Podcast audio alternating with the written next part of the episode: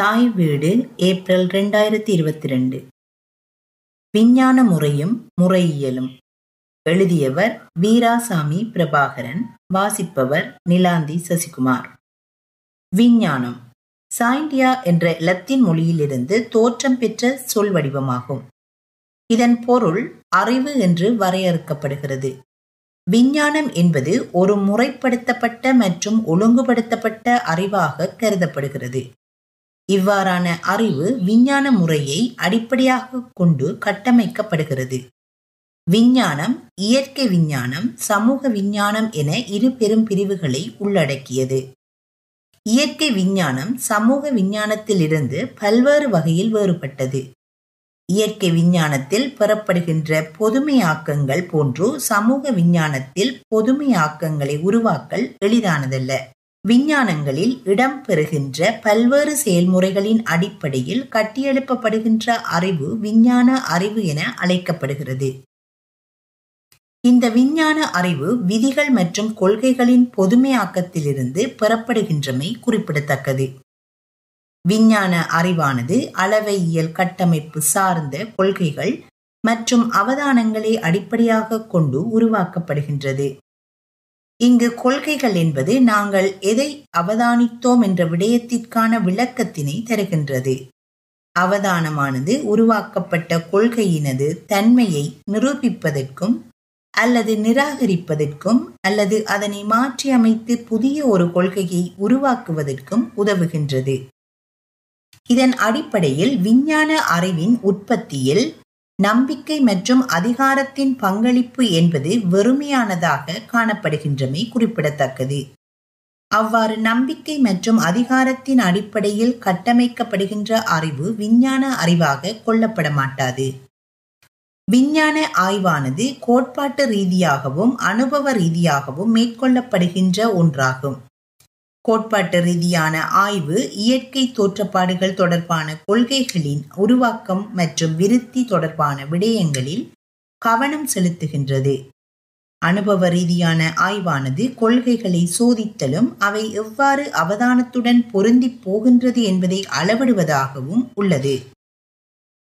விஞ்ஞான ஆய்வுகள் விஞ்ஞான அறிவின் விருத்தியில் பாரிய பங்களிப்பு செய்வது மாத்திரமின்றி மக்களுக்கு தேவையான அனைத்து விதமான பொருட்கள் மற்றும் சேவைகளையும் வழங்குவதற்குரிய வழிவகைகளையும் மேற்கொள்ளுகின்றது.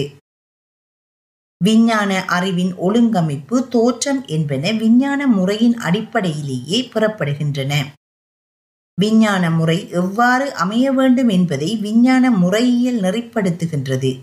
எனவே இங்கு விஞ்ஞான முறை மற்றும் விஞ்ஞான முறையியல் ஆகியவை விஞ்ஞான அறிவின் உற்பத்தியில் இன்றியமையாதனவாக உள்ளன. விஞ்ஞான முறை என்பது இயற்கை தோற்றப்பாடு தொடர்பாக எழுகின்ற பிரச்சினைக்கு தீர்வு காணும் நோக்கில் ஒரு ஒழுங்குபடுத்தப்பட்ட முறையினை பின்பற்றி அப்பிரச்சினைக்குரிய தீர்வினை முன்மொழிதலாகும்.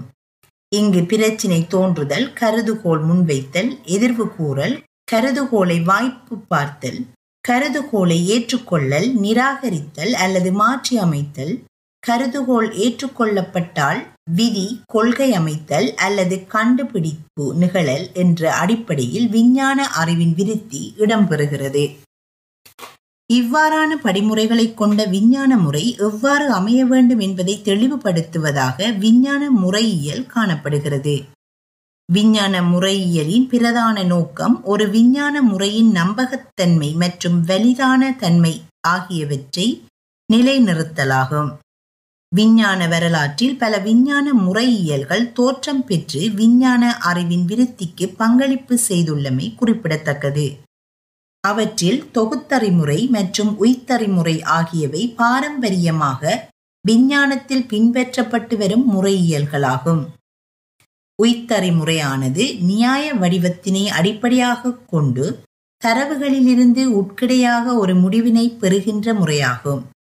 இம்முறையானது அரிஸ்டோட்டலினால் ஓர்கனன் என்ற படைப்பின் மூலம் அறிமுகப்படுத்தப்பட்டது. இம்முறை கருதுகோளை அடிப்படையாக கொண்டதாகும். பதினாறாம் நூற்றாண்டில் ஏற்பட்ட விஞ்ஞான மறுமலர்ச்சியின் காரணமாக விஞ்ஞான அறிவின் விருத்திக்கு ஒரு புதிய முறையியல் தேவைப்பட்டது. இத்தேவையின் விளைவாக பிரான்சிஸ் பேக்கன் என்ற முறையியலாளரினால் முன்வைக்கப்பட்ட முறையே தொகுத்தறிமுறை ஆகும். இத்தொகுத்தறிமுறை அரிஸ்டோட்டிலின் உய்த்தறிமுறைக்கு எதிரானதாக நோக்கப்படுகிறது. மேலும் பேக்கன் தன்னுடைய நூலான நவும் ஓகனன் மூலம் தம்முடைய முறையியலை முன்வைத்தார். இத்தொகுத்தறி முறையானது அனுபவத்தினையும் அனுபவத்திற்கு உட்பட்ட தகவல்களையும் அடிப்படையாக கொண்டு அனுபவத்திற்கு அப்பாற்பட்டதற்குமான பொது முடிவினை பெறுகின்ற முறையியலாக காணப்படுகிறது.